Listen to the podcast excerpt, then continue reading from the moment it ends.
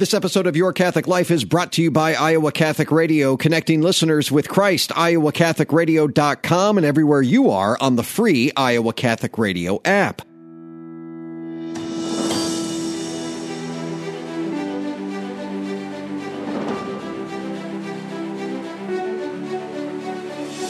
Welcome in, everyone, to Your Catholic Life, a podcast for Catholics by Catholics, helping you grow in your faith. I'm Jon Leonetti, your host.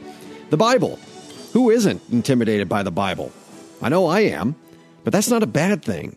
After all, it's the Word of God. In some ways, that should keep us on our toes when we read it. And that's one part of today's interview, how to read the Bible. And we give some really good resources here, resources that have helped me a lot in my faith. But I'm also interested in the backstory of the new translation the Augustine Institute has put out of sacred scripture. Dr. Mark Giszczak, Associate Professor of Sacred Scripture for the Augustine Institute, is here to walk us through it. This was really interesting to me. Here it is, my conversation with Dr. Mark Giszczak. Hello, Doctor. Hey, good morning, Jon. It's great to be with you. It's good to be with you as well. New Bible translation. Now, when people hear that, they think, wait a second, why does the Bible need to be retranslated? I've got mine sitting on the shelf and it's doing just fine. well, there are a lot of Bible translations in English, but they do need to be updated over time mm. as scholars work, especially on the manuscripts of the New Testament uh, and even the Old Testament with the Dead Sea Scrolls and find new readings, new data, and things start to shift a little bit. So, like a lot of us have been reading the RSV Catholic edition for years, but that was really translated in the 1940s around the time of World War II. And at that point, you know, the Dead Sea Scrolls were just being discovered, and you know, a lot of things that uh, we have learned over the past, you know, 70 years uh, are now able to be incorporated into Bible translation. So this new English Standard Version, the ESV, yeah. uh, incorporates these new uh, discoveries that have happened over the past 70 years. So give me an example of one. Yeah. So, for example, uh, one of my favorites actually is in Jude chapter 1, verse 5. And there, if you look in most Bibles, you don't find Jesus. But if you look in the ESV, you find Jesus who saved the people out of the land of Egypt. And the translators of the ESV looked at all of the textual evidence available, and they they uh, uh, determined that Jesus was actually really widespread in early ancient manuscripts uh, and so they included his name in Jude uh, 1, verse 5. There are other examples where the text gets shorter. So if you look in almost any uh, modern Bible uh, for Acts 8.37, it's just not there. And why is that the case? Because before, translations were using some later manuscripts that had additions. And in the 20th, 19th, and 20th century, we discovered, you know, some of those additions are really late. They're, they're not uh, uh, most original to the textual tradition. And so that verse has even been taken out of the Vatican's official Latin edition, the Nova Vulgata. This just seems like it would be a decade long process to do. Yeah. So Bible translations in English, fortunately, tend to be revisions of revisions. So the ESV is a revision of the Revised Standard Version, which was a revision of the Standard Version, which was a revision of the King James Version. So there's a kind of genealogy, if you will, for every Bible translation in English. And in that way, I think it's actually valuable, right? Where a translation like the ESV, uh, on the one hand, it's new, it's fresh, it's different. But on the other hand, it sounds pretty familiar, right? It sounds like Bible that we've heard before because it's preserving a lot of the language and structure that was there in the RSV and these earlier translations. How do you go about getting kind of the stamp of approval on this? It's a pretty complicated process. Yeah, I would actually. think so. Yeah, and the RSV, like I said, it was first done in the 40s and 50s and then by a, group of Protestants, and then it was later approved for Catholic use in the 1960s, 1966. The exact same process happened here with the ESV. It was a, it originally came out in 2001 from a Protestant publisher named Crossway Books, and then they've made a handful of updates every year, just a, a few minor updates.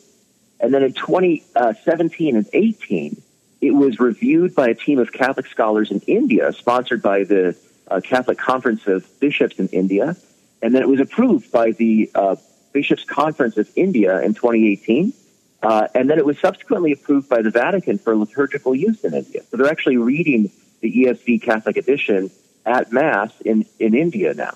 Wow. Uh, so it's a it's a pretty long process, right, to get from A to Z from start to finish. Um, but we're really happy that that's happened, and now that it's been approved by a bishops' conference, it can be used by English speakers anywhere in the world. Give me the ultimate goal of why Augustine Institute, Institute set out to do this. Yeah.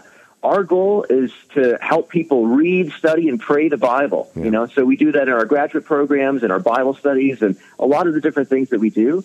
And we really believe that the ESV is the best translation available right now, the most literal, most accurate, most readable. It's just a really wonderful, elegant translation. And we're so happy to be able to bring it to Catholics in the United States.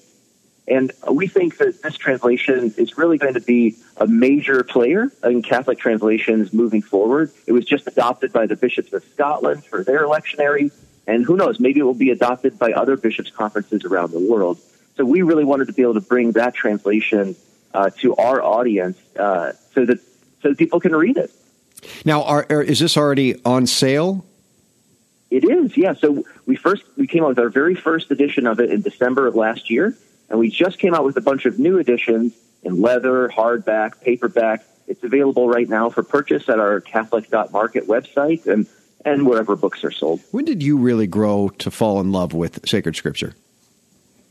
You know, for me, it really happened early on. You know, as, as a young man, as a teenager, you know, I, I was part of a Life Teen group and youth groups and uh, got into Bible studies then. And I just, I just started to fall in love with the Lord and with theology and with Scripture. And uh, you know, I ended up studying philosophy and theology at the undergraduate level, and then Scripture at the graduate level. And uh, the Lord's really blessed my own, uh, you know, growth through this time. And and honestly, I started uh, looking at the ESV back in 2005, and I got a copy then, and I've really been using it a lot since then. So uh, you know, I've I've become uh, really familiar with this translation, and I've really enjoyed reading it. How does a guy like you? I mean, you've got all the letters after your name here uh, when it comes to uh, sacred scripture and understanding um, theology in this. But how does a guy like you read the Bible? Is it hard for you to kind of get into the mode of prayer with it? Because I mean, there's just so much; it's so rich to study. Yeah, I mean, I think probably my own relationship with the Bible is a little more complex than the average relationship sure. with the Bible uh, you know, reading it in multiple languages and uh, multiple translations, and often reading for the sake of teaching.